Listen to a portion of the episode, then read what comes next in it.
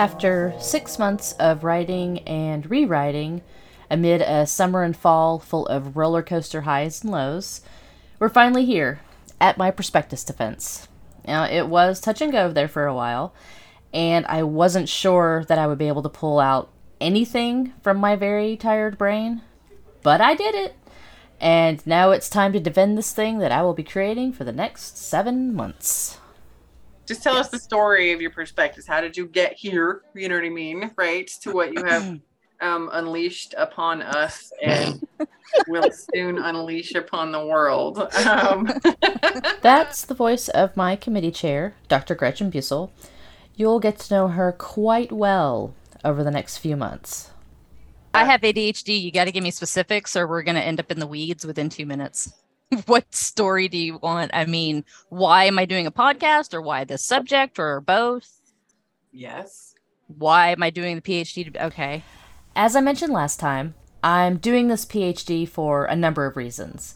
Um, because I love libraries, because I believe in open access, but also because I needed to do it for myself. I'm one of those women that are called the lost girls because we were the ones who came up in the eighties and nineties who didn't get diagnosed with A D H D simply because we were girls. Uh, many of us never got the help that we needed, and it led to lives of chaos and confusion.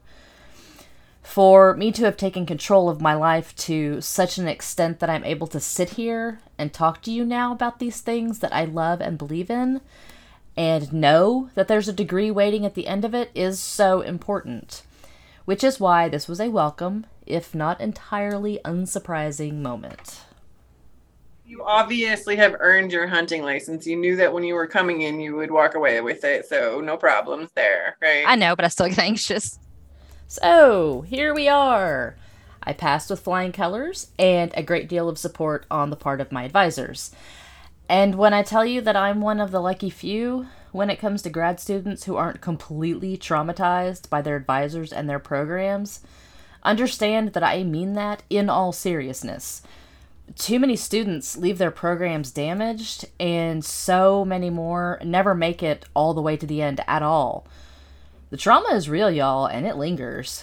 Those of us who have supportive and encouraging advisors are rare, and we know how lucky we are. We few. We happy few. We band of bugged. So then, it sounds like the whole process was a piece of cake, right? Don't be so sure. Anything can happen when you're blazing your own trails. My name is Elizabeth Hedrick. I'm a P H D candidate in rhetoric at Texas Woman's University, and you're listening to Anxiety in the Archives, my podcast dissertation.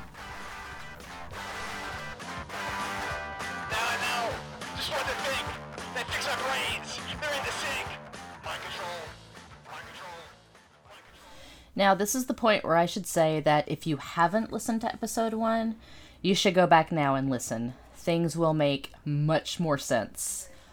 Or at least a little bit more sense. So, before I tell you about my prospectus defense, and before we delve into the dirty secrets about academic cycles of violence, we have some unfinished business from the last episode, and that business concerns the entire concept of open access. Do you remember how I told you that there was no succinct and concise way to explain open access? Well, buckle up, y'all, because this is going to take a minute. Hold on to your butts. In order to understand the nuts and bolts of open access, we need first to understand the traditional process of academic publishing. A scholar, academic, researcher, student, P H D candidate, et cetera will spend months, sometimes longer, researching and writing an article. This could be anything from a scientific study, to a literary analysis, to historiographic research into the Salem witch trials. There's a lot going on in academia, y'all, and academics love to share their work. They will then submit the article in the hopes that a journal will publish it. If the article is acceptable at first glance, the journal editor will then send it to peer reviewers, usually at least two, who will carefully read the article for any number of concerns, including validity of the research methods, the effectiveness of the argument, and the quality of the writing. if the article is considered to have merit but still needs some work, and most articles will need additional work, it will be sent back to the author for revisions. After this back and forth process, if the author is fortunate, the article will be accepted and move ahead to the copy editing or proofreading stage. Finally, after final corrections have been made, it will be published. This is not a speedy process, y'all.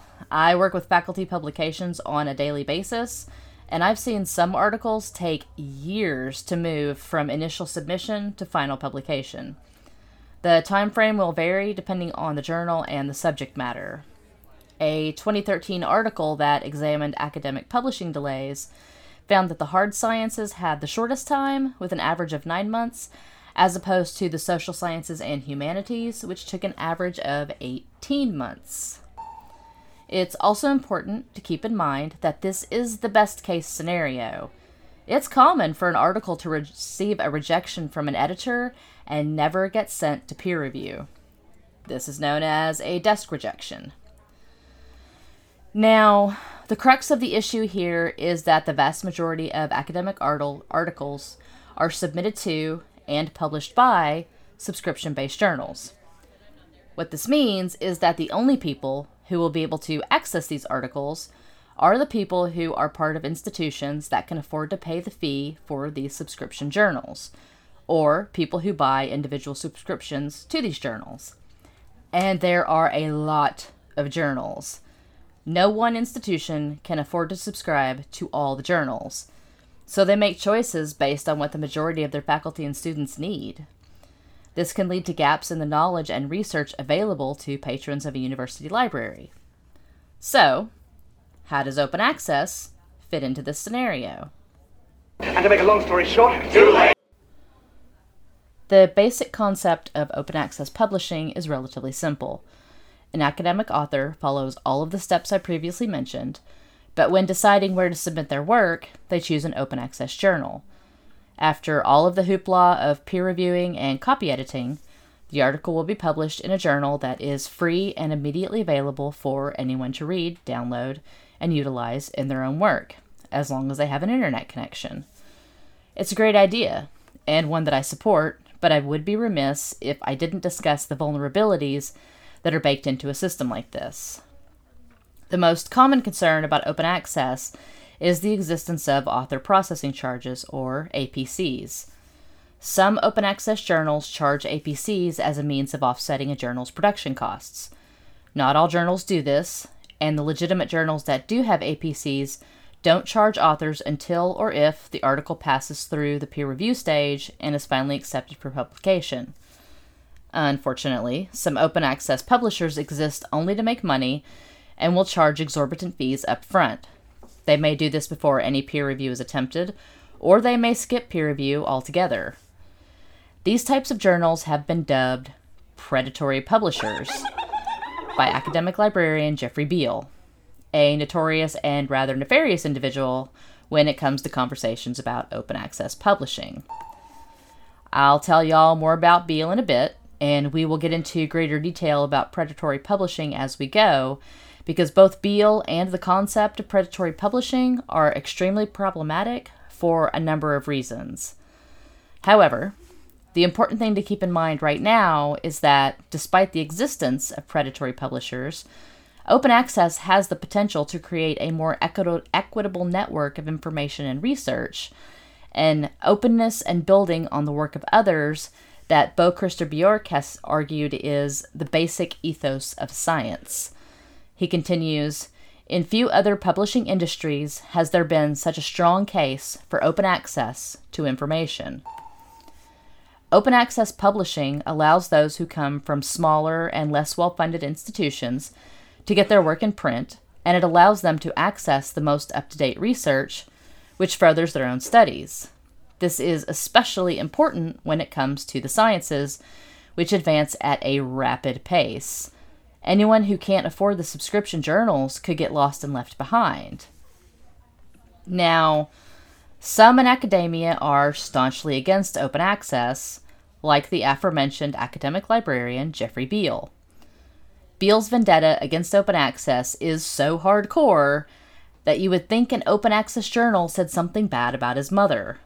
And if y'all think I'm kidding, well, in an article that he co-authored a few years ago, Beall stated that open access journals have created problems so serious that we believe they threaten the very existence of science more so than at any time since it began to emerge in seventeenth century Europe. Statements like this, especially from academics like Jeffrey Beall, constitute a type of form control where speech and communication are carefully supervised and controlled through the acceptance and or rejection of academic works. In calling out the use of form control, rhetoric professor Dale Sullivan has stated that while techniques of form control are necessary, they are, nevertheless, exercises in political power, and they are sometimes used in unethical ways. It's all very dramatic, right? And that's just scratching the surface when it comes to open access opposition and Beall's crusade. Beall and his colleagues have written so much more, and some of it is so much worse. We will delve into the muck and mire as we go along. And there's a lot of muck, y'all. Just so much muck.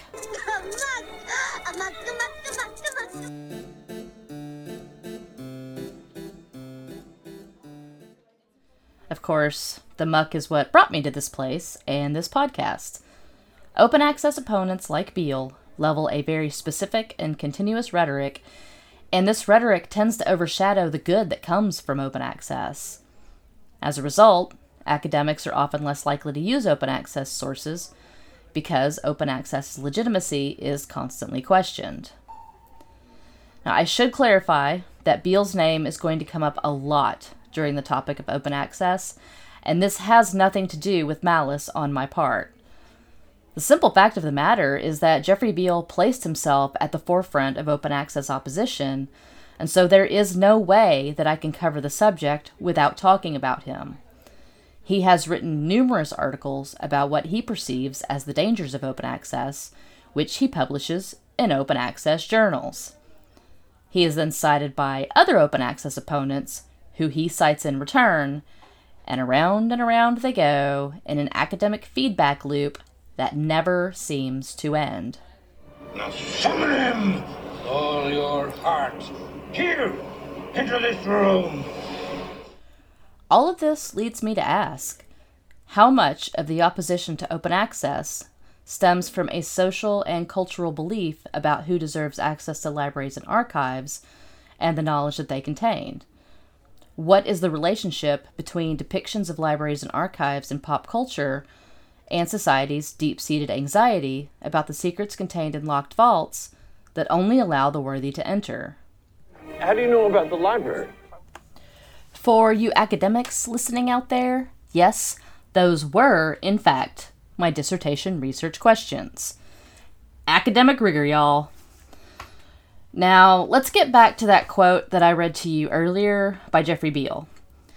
If you'll recall, Beall rather dramatically exclaimed that open access journals have created problems so serious that we believe they threaten the very existence of science, more so than at any time since it began to emerge in seventeenth century Europe.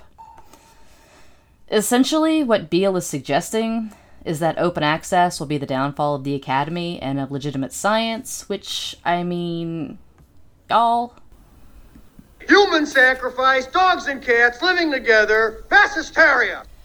The first time I read Beall's absurd statement, I had a visceral reaction. I'm pretty sure I laughed out loud in the library where I was reading his article for a paper I was writing. But I also remember being baffled that anyone would describe open access in such an enraged manner. The hysterical nature of his words also struck a familiar chord with me, and then I remembered a similar sentiment from Rachel Kane's twenty fifteen novel, Ink and Bone. Imagine a world in which anyone, anywhere, could create and distribute their own words, however ignorant or flawed. And we have often seen dangerous progress that was only just checked in time to prevent more chaos.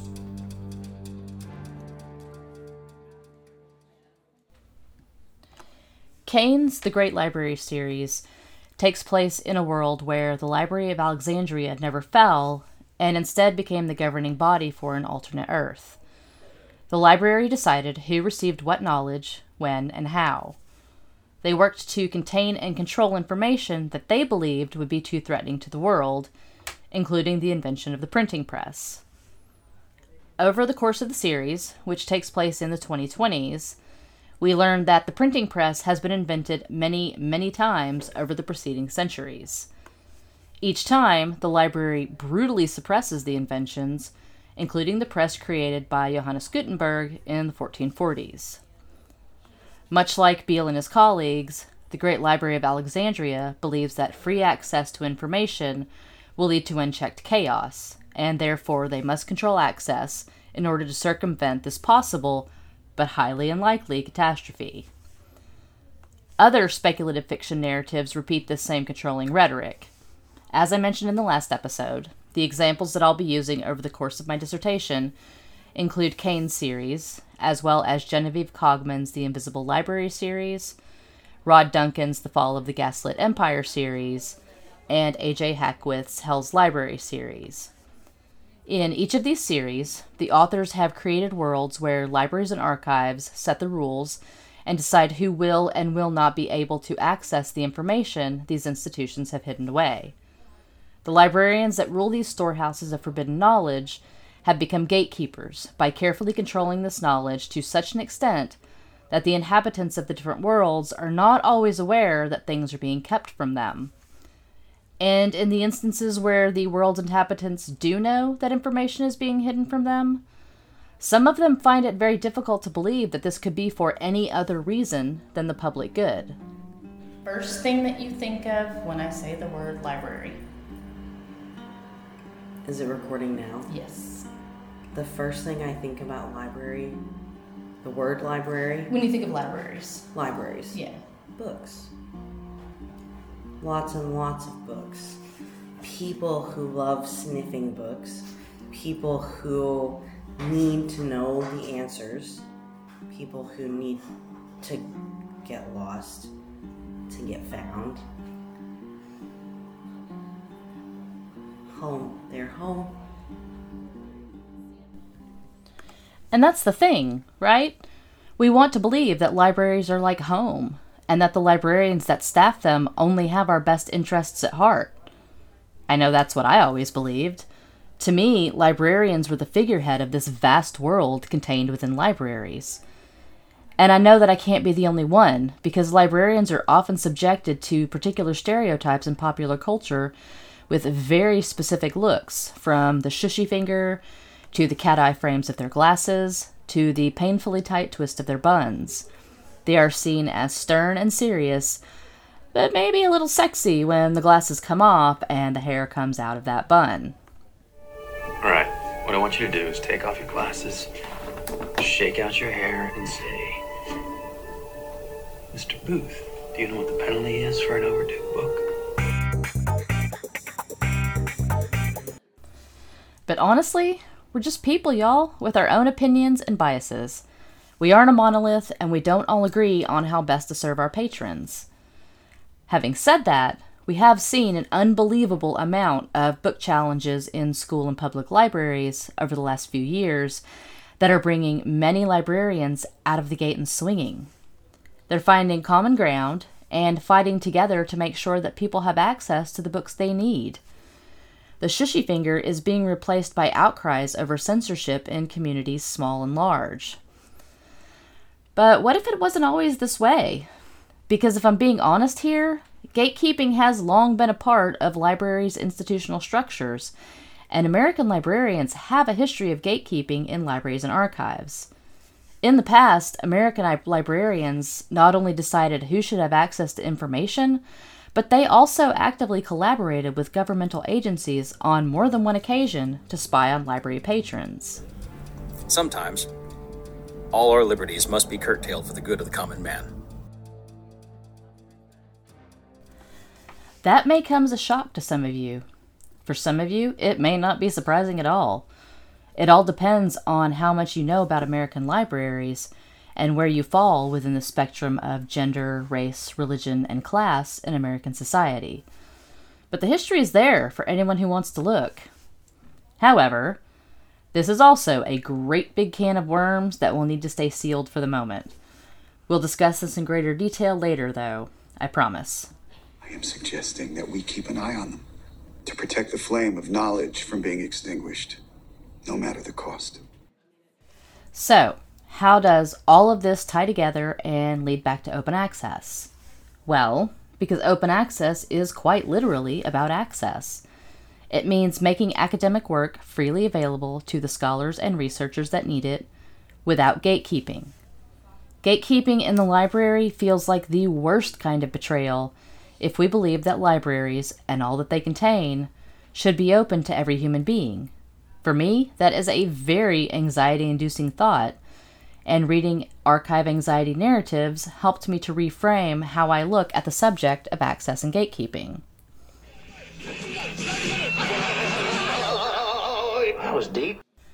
So, what are archive anxiety narratives exactly? Well, Joseph Hurtgen describes archive anxiety narratives as those that deal with the fear that governments, corporations, or clandestine groups have or might alter archives in ways damaging to populations. This is a very real fear, both in fiction and in fact. If the library is the place where all of the world's knowledge exists, what do we do when the library becomes the strong arm of authority in that world? What do we do when the library decides who should have access to the information that they hold? The books that I will be analyzing in this dissertation podcast are all about archive anxiety. Some of the libraries, archives, and worlds depicted in these books are places of infinite space and wonder.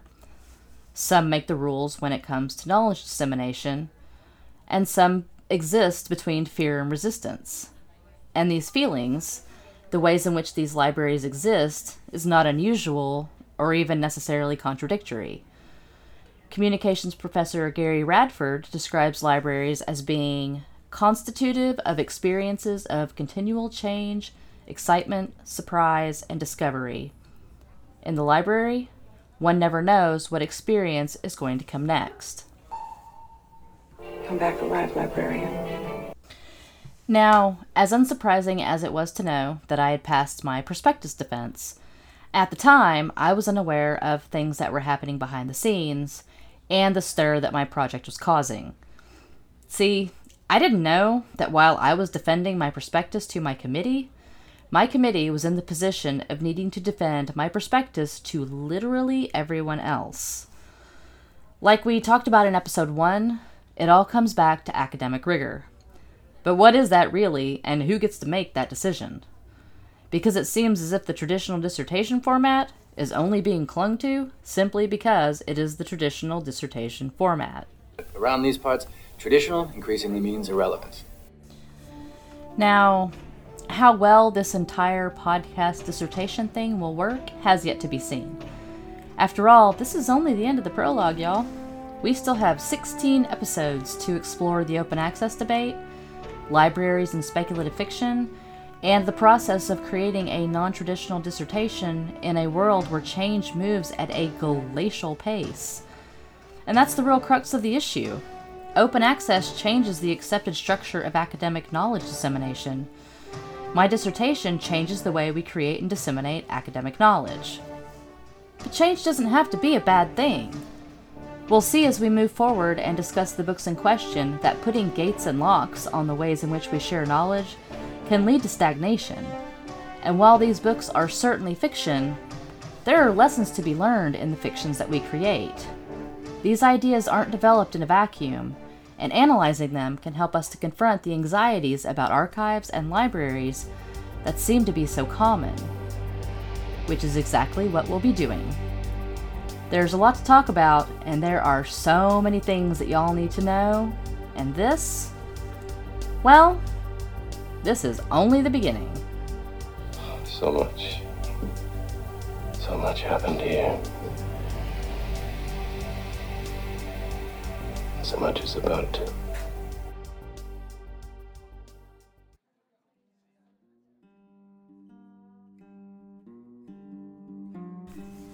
Anxiety in the Archives is written, produced, and narrated by Elizabeth Hedrick.